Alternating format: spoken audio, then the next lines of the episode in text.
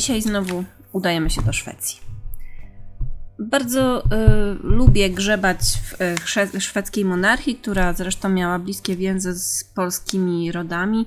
W związku z tym nasze historie się przeplatają i ładnie to się wszystko łączy w, w wiele paskudnych historii oczywiście. Dzisiaj niby będzie ba- bajka o Kopciuszku, ale mm, niektórzy tak na to mówią, ale nie jestem pewna, ponieważ u Disneya nie było królów w psychotycznym szale. Przynajmniej nie za wielu. Będzie to ba- bajka o Karin Mansdotter, wiernej towarzyszce obłąkanego króla Eryka XIV. Eryk XIV rządził w dosyć trudnych warunkach. Był synem z pierwszego małżeństwa e, króla Gustawa Wazy, który to z drugiego małżeństwa miał w sumie e, dziesięcioro dzieci, ale oprócz Eryka miał także trzech synów, bo jak wiemy, synowie liczyli się bardziej. Szwedzcy możnowładcy bardziej sprzyjali młodszym bratom Eryka niż jemu samemu, czyli tym braciom z drugiego małżeństwa poprzedniego króla, ponieważ matka tych młodszych braci pochodziła z miejscowej arystokracji. W ich interesie byłoby na tronie zasiadali e, jednak no ich krewni, no co tu dużo mówić. E, Szybko więc e, w tle rządów Eryka XIV rozgorzała walka o władzę, którą zapoczątkował brat przyrodni króla, Jan, który ożenił się bez jego zgody z nie kim innym jak Katarzyną Jagielonką, siostrą Zygmunta Augusta. Tą panią i tego pana pewnie kojarzycie. Tenże Jan uzyskał dzięki temu nie tylko poparcie polskiego króla, ale także posiadłości na terenie Infland, co stało się formalnym powodem zerwania stosunków między braćmi królem Szwecji Erykiem i jego przyrodnim bratem. I to jest powiedzmy początek końca. Dlatego od tego zaczynam. Eryk, cóż, mm, na podstawie uchwały parlamentu stwierdzającej, że małżeństwo Jana uszczupliło prawa szwedzkiej korony, oskarżył Jana o, o zdradę, wysłał wojsko do Finlandii, zdobył stolicę kraju, a Jana z Katarzyną Jagielonką wywieziono do Szwecji i osadzono w twierdzy Gripsholm, gdzie przebywali oni przez 4 lata i tu wśród tych ponurych kamiennych murów przyszedł na świat przyszły syn król polski Zygmunt III Waza. Jest to taki przydługi wstęp do całej historii matrymonialnej, ponieważ e, musiałam narysować konflikt, z którego rozgorzeje cała później afera. No ale co z Karin Mansdotter, o której będę mówić dzisiaj? Otóż sam król Eryk miał e, bardzo wiele planów matrymonialnych, ale spotykały go wyłącznie niepowodzenia. Starał się nawet o rękę kró- królowej angielskiej Elżbiety, Yy, Potem starał się o jakąś księżniczkę heską, a potem o córkę księcia Lotaryngi i za każdym razem otrzymywał odmowę. I być może dlatego, że jego reputacja była bardzo średnia, także reputacja jego rodziny. Yy, Poza tym był pijakiem, no i generalnie lubił różne tam orgie i w tym czasie poznał Karin. Istnieją różne wersje. Taka oficjalna mówi, o, jeśli chodzi o jej pochodzenie, taka oficjalna mówi o tym, że ona e, była córką Magnusa, strażnika więziennego. Inna mówi o tym, że była po prostu fińską chłopką e, albo szwedzką chłopką. Nie ma jednak e, wątpliwości, że kiedy król ją poznał, była po prostu kelnerką w Sztokholmie w gospodzie, podawała mu grzane wino i miała zaledwie 14 lat. I mu się ona spodobała. A król więc stwierdził, że skoro jest królem, no to weźmie tę dziewuszkę, czternastolatkę, sprowadzi ją na zamek do apartamentu, tam gdzie mieszkały, bo jego już dzieci, ponieważ król nie miał co prawda wtedy żony, ale miał trochę kochanek i miał nieślubne dzieci, tam już chyba trójkę nawet. Sprowadził Karin do zamku, kazał ją pięknie ubrać, kazał ją kształcić, nauczyć czytać, pisać I Karin została zatrudniona jako niania do nieślubnej pięcioletniej córki Eryka, Virginii. Kiedy skończyła 15 lat, Karin została kochanką króla. Z niani awansowała na kochankę, jak już ją troszeczkę poduczył, i musiała być na tyle dla niego ważna, że król, kiedy Karin została jego oficjalną kochanką, bo tak było takie stanowisko, oddalił wszystkie inne kochanki i głęboko zaangażował się w związek z nią. Jeśli chodzi o samą Karin, to mamy opis tego, jak wyglądała. Mamy też obraz, ale już z czasów, kiedy e, została, e, była starsza, w związku z tym opowiem Wam, jak mamy taki obraz, opis jej wyglądu. Otóż, podobno była przede wszystkim ponadprzeciętnie e, wysoka, i tu cytat: O głowie raczej małej niż dużej, nadobnego regularnego kształtu, bardziej okrągłej niż owalnej, miała dobrze wysklepione piersi, szerokie biodra, ciało mocno zbudowane o pełnych kształtach. Poza tym e, parę osób wspomina, że miała nietypowo małe stopy, więc pewnie miała nietypowo małe stopy. Bardzo szybko zaczęła dysponować we dworze własnymi dworzanami, Mogła dowoli zamawiać, co tylko chciała z zamkowych zapasów, e, cieszyła się zaufaniem króla.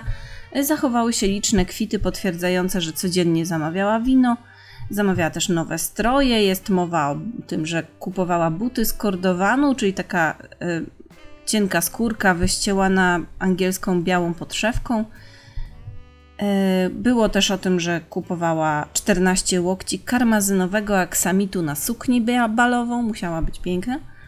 No i gdy miała 15 lat, zaszła w ciążę, a w październiku 1566 roku urodziła na zamku Sfarcio córkę Sygrydę. Dziecko ochrzczono i od pierwszego dnia traktowano jako prawowitą córkę królewską. Dwa lata później urodził się syn Gustaw syn Eryka i Karin Mansdotter, kelnerki z gospody w Sztokholmie. Co się w międzyczasie działo w życiu Eryka? Eryk cierpiał na paranoję. Miał obsesję na punkcie ku kuzynów swoich, rodu Szture.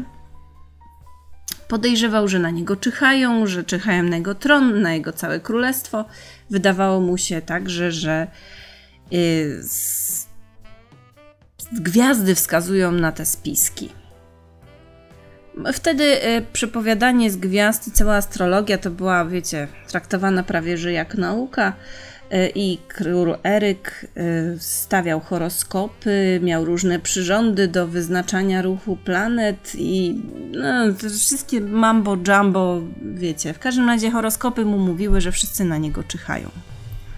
Wiemy teraz już z perspektywy czasu, że Eryk miał początki choroby psychicznej. Wtedy nie wiedziano, y, jak leczyć choroby psychiczne. Rzecz jasna, to nie były czasy, kiedy cokolwiek wiedziano w ogóle o chorobach psychicznych. I była to prawdopodobnie kwestia genetyczna, nie była to absolutnie rzecz jasna wina Eryka, ponieważ jego brat Magnus, przyrodni, rozchorował się tak poważnie, że musiał zostać odizolowany. Wtedy odizolowano go w klasztorze, bo uważano, że kary psychiczne to kara boska, czy coś w tym stylu. W związku z tym Eryk e, wiemy, że instruował lekarzy, że mają uczyć, leczyć go bez użycia siły, ale robić wszystko, by nie wyrządził sobie szkody. Także Magnusa wywieziono do klasztoru, e, bo miał już poważne zaburzenia. Eryk, jak teraz wiemy, początki swojej choroby już wtedy objawiał, ponieważ zaczął być bardzo podejrzliwy. Nie tylko wobec rodu Szture, swoich kuzynów, ale wobec wszystkiego i wszystkich, co miało absolutnie fatalny wpływ na jego psychikę. Nieufność Eryka w pewnym momencie przekroczyła wszelkie granice. Najpierw 26 e, listopada 1500 66 roku dwóch służących skazał na śmierć za próbę rzucenia na niego uroku w jego własnej toalecie. W aktach sądowych napisano, że w tajnym pokoju, który miłościwie nam panujący jego królewska wysokość za naturalną potrzebą miał zwyczaj odwiedzić, e, służący postawili trzy kije, które tworzyły znak krzyża, co uznano za próbę rzucenia klątwy. No wiecie, Jeśli ktoś stawi trzy kije do waszego kibla i chcecie go za to stracić, to być może jest już objaw pewnej paranoi. Nie minęło parę miesięcy od tego wydarzenia, kiedy yy, Eryk wezwał do swojego zamku Sfarcio swoich głównych wrogów według niego. Właściwie głównie swoich krewnych. Była to już mania prześladowcza. Eryk zwołał e, najpierw tych swoich krewnych, zwołał także parlament i chciał przeforsować wydanie wyroku na tych wszystkich krewnych, którzy mieli być rzekomo organizatorami zamachu na jego życie.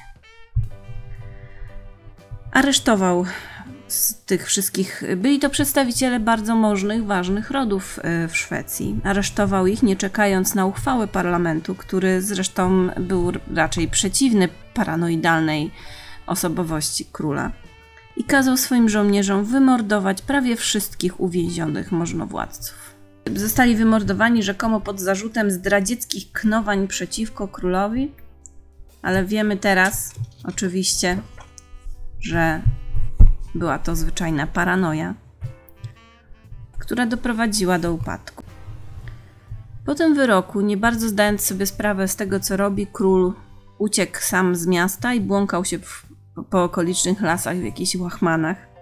Przez sześć miesięcy po tym, jak go znaleziono i przyprowadzono do zamku, gdzie zajmowała się nim bardzo wiernie Karin, nie mógł rządzić, bo nie wiedział, co się wokół niego dzieje. Miał epizod psychotyczny – w tym czasie, no teraz wiemy, że to był epizod psychotyczny. Powołano wtedy Radę Regencyjną, która anulowała wyroki sądów wydanych tuż przed tym incydentem, a rodzinom pomordowanych przyznała wysokie odszkodowania.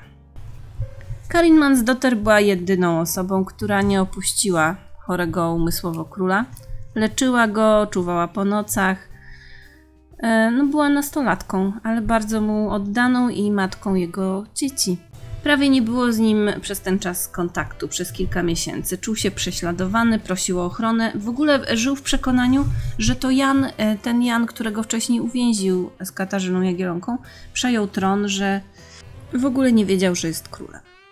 Oczywiście mm, informacja o tym, że w Szwecji na tronie królewskim zasiada kolo, który nie wie, że jest królem, dotarły do Kopenhagi co naturalnie Duń, Duńczycy musieli wykorzystać. Skoro w kraju jest sytuacja tak szalenie niestabilna, to w październiku 1567 roku armia duńska wszystkimi siłami zaatakowała Szwecję. Dowódca armii szwedzkiej, nazwał się Daniel Rancał, e, posuwał się na, w głąb kraju na czele sprzymierzonych wojsk szkockich i niemieckich, siejąc śmierć, zniszczenie ewakuowano księcia Magnusa z tego klasztoru, tak, bo w którym e, siedział z powodu choroby psychicznej. Z kolei w zamku siedział król z powodu choroby psychicznej. No, przyznaję, sytuacja niezbyt idealna dla kraju.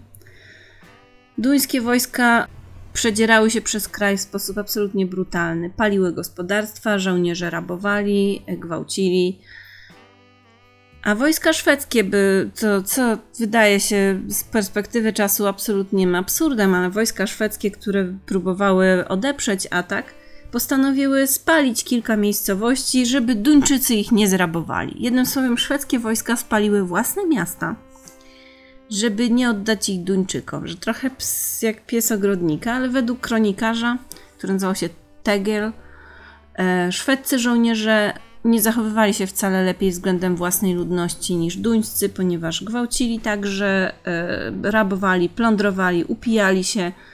I gdy przyszli Duńczycy, to faktycznie nie było już wiele do zrobienia. Jednym słowem, pod rządami obłąkanego, trudno powiedzieć inaczej, króla, państwo zaczęło się rozpadać. Tak jak mówiłam, krewni straconych y, w tym paranoicznym wyroku Przedstawicieli szlachty zażądali od zadośćuczynienia i je dostali. Po 2,5 kg złota i 40 kg srebra. Eryk e, wiemy bardzo wiele o jego epizodach, ponieważ prowadził dziennik. W czasie tego okresu, kiedy nie wiedział, czy że jest w ogóle królem, e, wypisywał dzienniku, że, go, że ludzie podjudzają Karin przeciwko niemu, że go męczą mokrymi prześcieradłami, które używano wtedy to pewnie do zbijania temperatury, ale kto wie do czego jeszcze.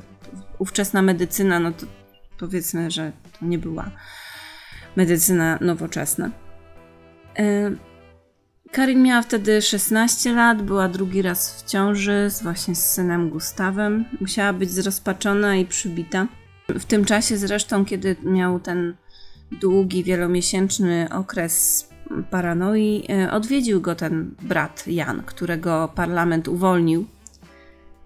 E, a Eryk przypadł przed nim na kolana i był przekonany, że to Jan jest królem. No na miejscu Jana bym sytuację wykorzystała i zasiadła na tronie, bo już kurwa, no nie bawmy się. Ale, ale nie. To się zdarzy w inny sposób. Kiedy w końcu Eryk doszedł do siebie na tyle, by zrozumieć, że jest królem, Jan wrócił do bycia księciem Finlandii, to Eryk miał 34 lata, a Karin niecałe 17. I kiedy doszedł do siebie, był to, e, urządził ucztę. Był to grudzień 1567 roku i podczas kolacji, na którą zaprosił wielu gości, Eryk wskazał na będącą w ósmym już miesiącu ciąży Karin i ogłosił, że to jego prawowita żona. Że w lipcu wzięli potajemnie ślub, co było prawdą. Wzięli potajemnie ślub. I że od, że od tej pory te, jej dzieci są prawowitymi dziećmi, a on weźmie z nią ślub oficjalny. Miesiąc później urodził się syn Karin i Eryka, Gustaw. Jako dziecko urodzone w małżeństwie został prawowitym dziedzicem szwedzkiego tronu i następcą Eryka. Co, jak możecie się domyślać, nie wzbudziło entuzjazmu. Dla możnych władców koronowanie kelnerki na królową Szwecji to było odrobinie za wiele. Nikomu nieznana prosta dziewczyna zostaje królową Szwecji. Ślub był skandalem. Wszyscy oczywiście możni i, i bracia przyrodni, te wszystkie rody, których krewnych wymordował, obiecały przybycie, pewnie po to, żeby mieć, że tak powiem, żeby się odpierdolił, ale nikt na ten ślub nie przybył. W całej ówczesnej Europie nikomu nie mieściło się w głowie, żeby panujący król żenił się z dziewką z ludu, żeby arcybiskup przewodniczył ceremonii. Mało tego, nie, na ślubie były dzieci młodej pary, bo przecież wiadomo. Panna młoda rozpuściła włosy, chociaż była już mężatką, co także uznano za skandal, bo rozpuszczone włosy mogły nosić wyłącznie dziewice, a trudno było ukryć, że była już matką dwojga dzieci. No i na ceremonię, tak jak mówiłam, nie pojawił się żaden z braci Eryka. Przyjechali natomiast wujowie Karin, trzej odświętnie wystrojeni chłopi z Upsali. E, no cóż, dzień od, później odbywała się koronacja, która także była skandalem. Eryk narysował dla, ponieważ królowa powinna mieć własny herb i własną pieczęć, to Eryk sam jej narysował. Narysował jej godło herbowe, taki półksiężyc, otrzymała tytuł szlachecki, nowe nazwisko i w ogóle po ślubie urządzono urocze przyjęcie dla ludu z pieczonymi w całości wołami, fontannami z winem. Że ja tam Karin niczego nie odmawiam, ona była pewnie cudowną, złotą dziewczyną i uważam, że tam wcale źle nie było z tym, żeby chłopka została królową. No ale jak wiemy, tamte czasy rządziły się innymi prawami. Jak się pewnie możecie już domyślać, po ślubie Karin z Erykiem, ci, którzy nie przybyli na ślub, czyli większość, postanowiła powstać przeciwko królowi. Przywódcami buntu oczywiście zostali przyrodni bracia króla, a wojnę sfinansowano z tego odszkodowania, które trzeba było wypłacić y, krewnym króla, którzy byli z rodów, które pomordował. Zwerbowano najemnych żołnierzy ze Szkocji i Niemiec, tych samych, którzy tam niedawno plądrowali kraj, kraj kiedy król był w psychozie. No to ja też powiedzmy, że tam takie interesy rodzinne, jak wy się martwicie, że ktoś się kłóci na Wigilii, to pomyślcie, co oni tam mieli, nie? No i pod koniec września powstańcy już byli blisko Sztokholmu, bo król nie miał zbyt wiele poparcia, nie miał właściwie żadnego poparcia wokół siebie. No więc Eryk nie miał innego wyjścia, jak wobec zmasowanego ataku musiał skapitulować.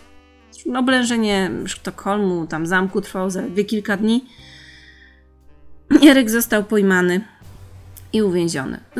Kiedy go aresztowano, mijała mniej więcej siódma rocznica wstąpienia Eryka na tron.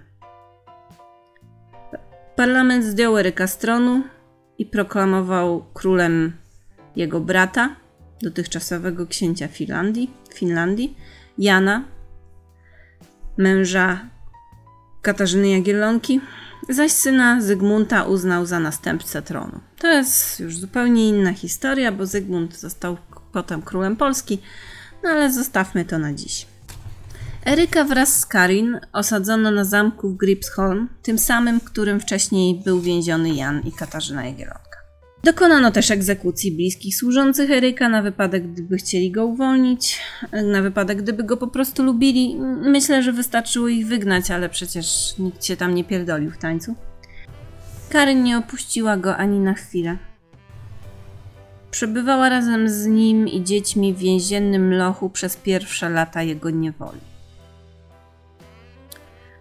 Więziony był w różnych zamkach, przenoszony z miejsca na miejsce, bo obawiano się zorganizowania próby jego uwolnienia. W międzyczasie Karin w czasie w tej niewoli urodziła jeszcze dwoje dzieci, które za chwilę zmarły, bądź urodziły się martwe, bądź zostały zamordowane, ponieważ no nie chciano, by rodzili się kolejni prawowici, było nie było potomkowie króla, konkurenci do tronu.